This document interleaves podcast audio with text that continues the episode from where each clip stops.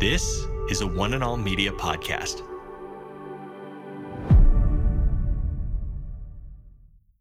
Today, Today, Today, Today with Jeff Vines, We are taking the gospel to the world. pastor, apologist, and Bible teacher. One truth that will be delivered in love and compassion, connecting every one person to all that God has promised them.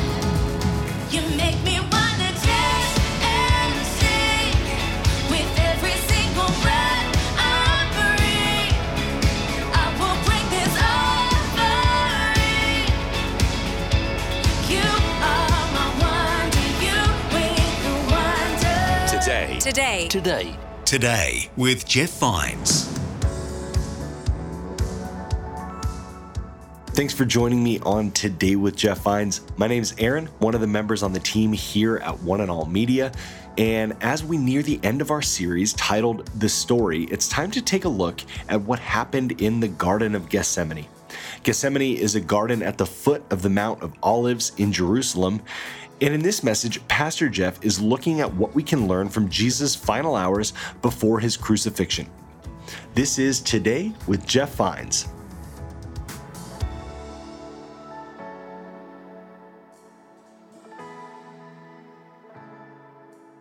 When Jesus came uh, to earth, there's a real sense in which heaven and earth did collide. And he came to reveal to us that that place we know down deep inside is real. He came to reveal to us what that place was like. There's not a person in this room, no matter what background you're from, uh, no matter where you were born, no matter where you grew up, there's not one person in the room that doesn't know somewhere down deep inside that there's something beyond this. There's something more. That's why you're so disheartened when relationships break up. There's something about you inside that knows there's, it shouldn't be this way. It should be where relationships last. There's something inside you that knows that the feeling of self worth and significance and self esteem that it shouldn't be so volatile, it shouldn't be so fragile. There's something inside of every single one of us that knows this is not the way it ought to be. If we thought this was the way it ought to be, we wouldn't be so disheartened. We'd just be happy with what we have. But there's something down deep inside of everyone, Christian, non Christian, no matter who you are, no matter where you're from, there's something inside you that knows there, there's a yearning inside you for something else. I often put it like this that the reason you yearn for water is because water is real. The reason you yearn for food is because food is real. And the reason you yearn for another place is because another place is real. You long for something in the human heart of something that actually exists. And when Jesus came down, you know what he came to do? He came to show us that the ideal we know is true has become real. And he gave us a glimpse of what one day will be. So, what does he do? I mean, he starts healing people. I mean, Jesus was incredibly compassionate. You know, we don't have Jewish polemic resources that try to debate the, the kindness of Christ. He was kind, he was compassionate. The lame would walk, the blind would see. He would feed 5,000. He would forgive people the religious people wanted to bring justice towards. He would eat with people that the religious people thought he shouldn't hang out with. Jesus was just like that. He did all the things that we should be doing to make thy kingdom come, thy will be done on earth as it is in heaven. And he modeled that for us. Now, when we talk about Jesus, we're not talking about some mythological creature. You know that, right? If we didn't have the Bible, we would still know so much about Jesus by outside historical corroborating resources. The history of Josephus, or Tacitus, the Roman historian. Now, it'd be tough to call Tacitus a Christian because he wasn't. He was just a powerful Roman authority, yet he writes somewhat about Jesus, the man Jesus Christ. If we didn't have the Bible, we'd still know that there was a man named Jesus from Nazareth whose father was a carpenter. We would know that Jesus was crucified under the Romans by Pontius Pilate. We would know that he went about the land doing many miracles. And we would know, even according to Roman historians, that there was the belief that he had been risen from the dead. Without the Bible, you would still know those things. We're not talking about some uh, legend or myth like dragons, or we're talking about a real man in real history. I don't know if you keep up with things like this, but a couple of weeks ago there was another discovery. I love these discoveries. When we found a manuscript dated somewhere between 20 and 40 AD, and it's a Roman historian's travel throughout the land in which Jesus lived, and he records in his journal that he met a man named Jesus who was from Nazareth who brought a stillborn baby back to life. Now you say, that's not in the Bible. Hey, not everything Jesus did is recorded in the Bible. Not everything. But it's amazing when we find some artifact like that and we read it and we're reminded hey, Jesus is not just some fantasy or mythological character. He was in a real time and a real place, and he came for the purpose of showing you and I what we know to be real that heaven and earth do collide, and his life is the way life ought to be. Now, here's the interesting thing about it Jesus, good guy. And now we come to the end of his ministry of three and a half years of doing nothing but showing compassion and love to people and forgiveness to people other people thought, religious people thought shouldn't be forgiven. And now he's in the garden and they're going to kill him. Why, do we, why would you want to kill Jesus? I mean, I can think of a lot of people just in my human flesh that I think ought to be killed. All right, you know what I mean? I mean, I, I can, I, I got a line for you. What? Jesus? Jesus? Why do you kill a guy like Jesus who does nothing but show compassion? And quite frankly, folks, it's never changed. Because if Jesus is speaking the truth that he is from God, that means you and I have to change our lives and the way we're living. And we would rather kill Jesus than do that. And so we've been killing him a thousand times over every day ever since the crucifixion. And some of us do that every day in our hearts, even now. I would rather wipe Jesus off the face of the earth than have to try to change the way I'm living. So Jesus comes to the garden, and something interesting happens. The Bible says that he kneels down and he begins to pray, and he prays this. Now, this is fascinating. He says, Father, if it be your will, I pray that this cup would pass from me. In other words, if there's, a, if there's another way, God, that we can accomplish what you're trying to accomplish or will accomplish through me and my death, then I am, I am going to ask you. He prays a prayer. I'm going to ask you, Father, that you let this cup pass from me. I would rather do it another way. Please let this cup pass. Now, it all hinges on what the cup refers to, and there are so many Christians who have been in church all their lives and they've never heard this, never addressed this issue. What is the cup Jesus is referring to? So I'm going to put it here and then go back just for a second because most people say, well, of course, Jesus is afraid because he's about to face Roman crucifixion. And he would have seen thousands of crucifixions, so sure, he's anxious. But wait a minute. There's a Greek word, and for those of you who are new, the Bible originally written in Greek and Aramaic. And that's why we know what we read today is what was originally written because we have so many manuscripts that are copies in Greek and Aramaic that we can contrast and compare them with what was originally written by the number of manuscripts. And when they compare and contrast, they are incredibly similar. So that now we know what you read in your Bible today is what was originally written. It's a science, not an art. It's not the myth and legend people sometimes will tell you. You can trust what you read in the Word of God. And so we read in the Bible, in the correlation and harmonization of the Gospels, that Jesus kneels down and when he prays, the Greek word used to describe what he's feeling is a word that means to be surprised and perplexed. Well, that doesn't sound like Jesus. How could Jesus be surprised? He's the Son of God. He shouldn't be surprised. But he is. In fact, he is so anxious that the Bible says he begins to sweat drops of blood, which again is not myth, it's an actual medical condition called hematidrosis. It's where the capillaries burst, mingling sweat with blood. It's the effusion of blood into the sweat glands. It only happens in cases of extreme anxiety, and people die from it. And Jesus is praying. And he's so anxious. One of the gospel writers says that he's close to death, that the anxiety is so overwhelming, it's causing him to go to the line of death. Now, why? When Jesus knows he's been called for this purpose, why would Jesus in the garden, asking his disciples to stay awake and pray with him, why on earth would Jesus come to a point where he was perplexed and surprised? And the answer is something was beginning to happen that caught him off guard. Now, stay with me. We know what's going to happen next.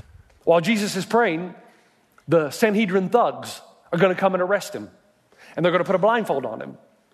And they're going to smack him and strike him, first with open hand and then clenched fist. They're going to blindfold him because it's more difficult to take a beating like that if you can't see, because you can't flinch, you can't soften the blow. And so, all the way from the garden to a trial that violates every commonality of Jewish justice. Everything is violated. In order to hurry and get this over with, to kill this man who showed so much compassion, they beat him with open hand, closed fist. They blaspheme him. And they say, Prophesy to us, who is it that struck you? They take him to a trial where they have false witnesses who have been arranged beforehand to lie and accuse Jesus of things. And then everybody wants to kill Jesus, but they know they can't because they don't have that power and authority, so they have to send him over to Pilate. Pilate has the authority. Pilate meets Jesus. Now, understand what happens here. They beat him from the garden until the trial. And then from the trial to Pilate, they'll beat him again. These Sanhedrin thugs are notorious for just brutality. So Jesus is already weakening. They're giving him no food, no water. After you experience hematidrosis, after that experience, your skin is incredibly sensitive to touch for 24 to 48 hours. Again, this is not legend or myth, this is just medical fact. And so Jesus makes his way to Pilate. Pilate sees Jesus and gets in a discussion with him about truth. And Jesus says, Look, the person who's really looking for truth listens to me. If you're not really looking for truth, you'll ignore me. And Pilate says, What is truth? and walks away and doesn't wait for the answer. He doesn't want anything to do with Jesus because he's been warned by his wife. She had a dream where she was told, Stay away from this man, Jesus. So he finds out Jesus is a Galilean, and that's Herod's jurisdiction, so he sends him over to Herod. When Herod hears that Jesus is coming, he's all excited because he wants Jesus to do some magic tricks. He's heard he can do these cool things, but Jesus won't oblige, and Jesus keeps his mouth closed like a lamb he was led to the slaughter. He did not open his mouth because Jesus is not here to defend himself. He knows he's been called for such a time as this. He knows what he's about to experience, and he's not going to try to defeat it. And so, Herod has his men of war. Look it up and read it sometimes. Men of war. These are men, again, who are trained in brutality and torture. So that means Jesus is going to go without food and water for 24 to 48 hours. They're going to blindfold him. They're going to strike him with open hand, clenched fist. Then they're going to do it again on the way to Pilate. They're going to do it again on the way to Herod. When he gets to Herod, Herod's going to have his men torture Jesus. So already he's experienced so much. Herod says, All right, this guy's, I don't know who he is, but there's no fault in him. He sends him back to Pilate, and Pilate says, Look, this guy, there's, no, there's no, nothing wrong with this man. I, I can't find any fault in him. The Jewish people threatened Pilate, and they accused Jesus. He said he was a king. Now, if you know anything about the Bible, and even outside resources, Jesus never claimed to be a king. He said, My kingdom is not of this world, I'm from another place. And yet they told Pilate, if you don't kill Jesus, we're going to tell Caesar that you're allowing treason and blasphemy in your own kingdom, and surely you'll be removed from your post. And Pilate panics. And so he washes his hand in a bowl, and he turns Jesus over to be crucified to a Roman cohort, which means it's Jesus and 600 soldiers. 600 Roman soldiers that don't know who Jesus is. They're going to treat him just like a common criminal, just like anybody else. In their minds, he's just somebody that rebelled against Rome, and their job is to make him pay. And so the Bible says that they carry him. And the first thing they would have done was strip him of all his clothes. And after they've stripped him of all his clothes, to embarrass him, and no matter what you've seen on the movie, it is all his clothes. The Roman lictor, then, who's in charge of the scourging, would take Jesus' left hand and he would tie it around the back of a, of a stump jutting out of the ground, much like this. And with his arm tied and another hand tied to another thinner pole, the Roman lictor would take a whip, something like this, with seven strands and with metal balls at the end, and designed to throw upon the front of Jesus so that he would cause internal bleeding. And so he would bruise, and there would be deep gaping holes in the front of Jesus with this whip, and then he would tie Jesus' right hand around the pole and do the same thing on his back until the total front and the total back is all covered with deep gashing holes and internal bleeding and bruising. Again, this is not myth, folks. It's not something you just read in the Bible. We know a lot about Roman crucifixion from history. Seneca, a first century Stoic, says this that scourging is halfway death, that most men died before they ever reached the cross. And he said that if you're facing a scourging or a crucifixion, now this is not somebody that's a Christian, this is just a historian. If you're facing scourging and crucifixion, it would be better to commit suicide the night before in jail than to go through this process.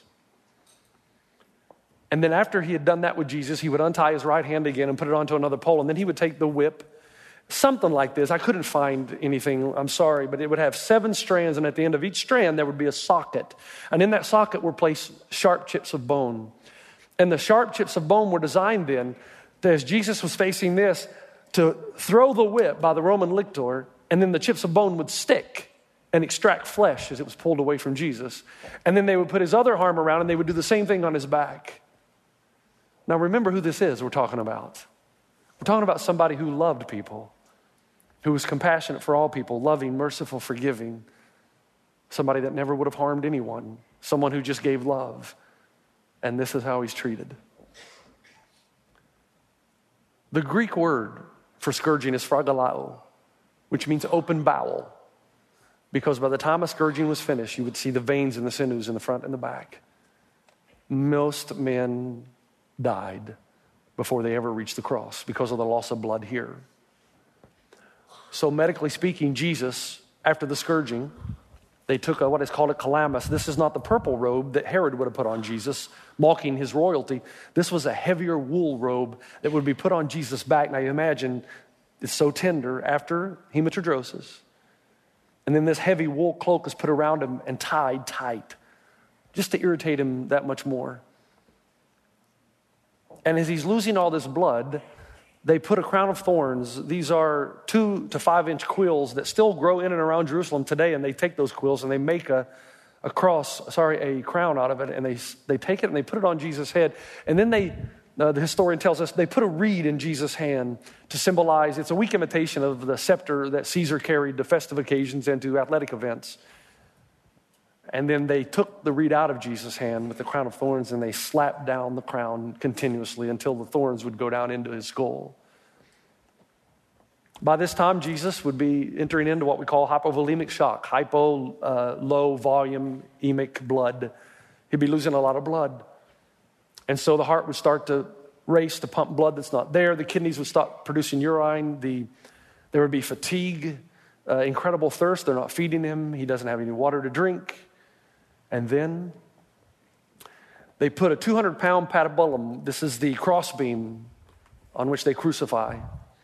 And so they would tie Jesus with ropes to this. And of course, because he had been through all of this and survived, he didn't have the strength to carry it up to Golgotha. So the Bible tells us Simon of Cyrene, who was there during the Passover celebrations, the Roman soldier made Simon carry Jesus' cross because Jesus just couldn't do both walk and carry the cross. And the Romans were brilliant at this. They wanted to keep you alive as long as they could to show the world what happens when you rebel against Rome. And so when they arrive at Golgotha, then they lay Jesus down, put him his arms. In this case, they didn't break bones, but usually they did. They pulled your arms as far as they could, and then they would nail you uh, to the crossbeam. These are very similar to what we would they would have used, five to seven inches long tapered down to a sharp point, and they wouldn't do it here, folks. They would do it here to crush the median nerve. It was so painful, and still to this day, those who exact capital punishment say that there is no greater punishment before or since than crucifixion, because most capital punishment is rather quick and calculated, but crucifixion was slow and painful, and each person was different on how long they survived on the cross. When they drove the nail through and it crushed the median nerve, it was so painful. We got a new word in English. It's called excruciating, and that word means out of the cross. There was no other word to describe what happened. It's the largest nerve coming out of the hand into the arm. They would nail both Jesus' wrists to the cross, and then they would drive it just above the ankle bone through both feet. The pain was so horrible that Jesus would have cried out, and then they take, after they've nailed him, to the horizontal and vertical pole, there would have been a six to eight foot hole dug in the ground, and then they would have hoisted Jesus with ropes, and then that cross would have dropped down. And when it drops down, it tears the flesh in both the wrist and the feet, and it ends up resting, that is, the nails against the, uh, the dorsal bones. Jesus, while he was on the cross, Father, forgive them, for they know not what they do. The reason Jesus knew exactly when he was going to die is because ultimately you die by asphyxiation on the cross. Because you're stretched out on the cross in an, uh, an inhaled position. That is, that there's pressure. If you ever did this, you can inhale, but you can't exhale. So you're in an inhale position, and the only way you can get air out to get more air in is to take your feet and push yourself up to relieve the tension on the muscles, and then you can exhale and inhale and get your next breath. The reason Jesus knew precisely when he was going to die is you die when you lose the strength to push yourself up again. And so every time he pushes himself up, think about the rawness on his back and on his legs and the nails.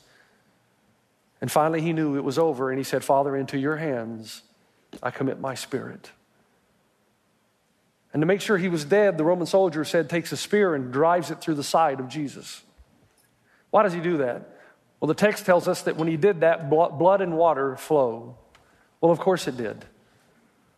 It's called pericardial and pleural effusion. It's when water surrounds the membrane of the heart, the lungs, and it does so upon death. So the Roman soldier was just trying to confirm whether Jesus was dead or not. So he drives the spear, blood and water flows. Jesus is dead. One of the Roman soldiers said, Surely this must have been the Son of God. The sun is darkened, there's an earthquake, and the curtain in the temple is torn in two. And Jesus dies, and he's buried in the tomb of Joseph of Arimathea. Now, why? Why? You say, well, now I know why Jesus was so anxious. No, you don't. And here's why because there were many Christ followers after Jesus who refused to recant the name of Jesus who died horrible deaths. And they faced their deaths with incredible courage. Every one of the disciples, other than John, we just don't know about John, faced a martyrdom death and faced it with such great courage. This is like, this is like a weapon of torture, doesn't it? I mean, it's beautiful, but it could hurt. And so Matthew, who wrote, who's one of the gospel writers, actually died in the city of Nadabah in Ethiopia. He would not recant his faith in Christ, and they dragged him through the streets of the city, and then they beat him over the head relentlessly with one of these things until he died. And he died with courage, singing and praising God. As a matter of fact, Ignatius and Polycarp are historians of those days, and they will tell you that the secular world was incredibly drawn to the Christians because of the way they died. There was so, so much certainty in them that they were about to see Jesus that the secular world was compelled, and many people came into the church because of the way the Christians faced with great courage their deaths. So, why would they face death with courage, but Jesus seemingly not? What's going on here with Jesus? What is it that surprised him? Now, I want you to stay with me. I need your attention. I need you to focus. Because this is one of those times in a sermon when there are two kingdoms diametrically opposed to each other. And one is trying to rob you and me of truth, and the other is trying to help us understand it so that we could be changed forever. You understand that? So, those of you who are believers and have been for a while, I want you to keep your eyes open, otherwise, I'll think you're asleep. But I expect you to be praying for these next 10 to 12 minutes. Here's what happened it's all in the cup. There's a word used to describe when Jesus says, Let this cup pass from me, that is a word actually used by first century historians and philosophers. Even Plato and Aristotle used it. It is the cup of justice. He says, Let this cup of justice, the judicial cup, let it pass from me. What cup is he talking about? Jesus knows he's about to face the wrath of his own Father. It's the pain is one thing, but the judicial cup is the cup of listen, divine absence. Remember what he said on the cross? What's the one thing he said in complaint? Father, Father, why have you forsaken me? You've been listening to Today with Jeff Vines. Thanks for joining us. Next time, we'll bring you the rest of this message from Pastor Jeff. If my dog dies, yes, I'm going to hurt, but I'll probably get over it. But if my mom dies, or my dad, or my son, or my daughter, the deeper, more intimate the relationship, the more searing the pain. Jesus has known the Father for eternity. And in their relationship, there is no division because there's perfect love, perfect harmony. There's no jealousy, envy, no strife. You can listen to more messages like this. Just search for Today with Jeff Vines wherever you listen to podcasts.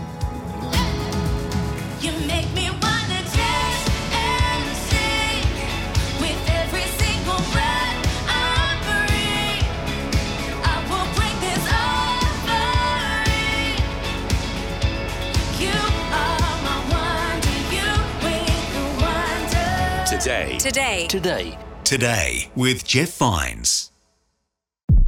This is a production by One and All Media. For more, head to oneandall.media.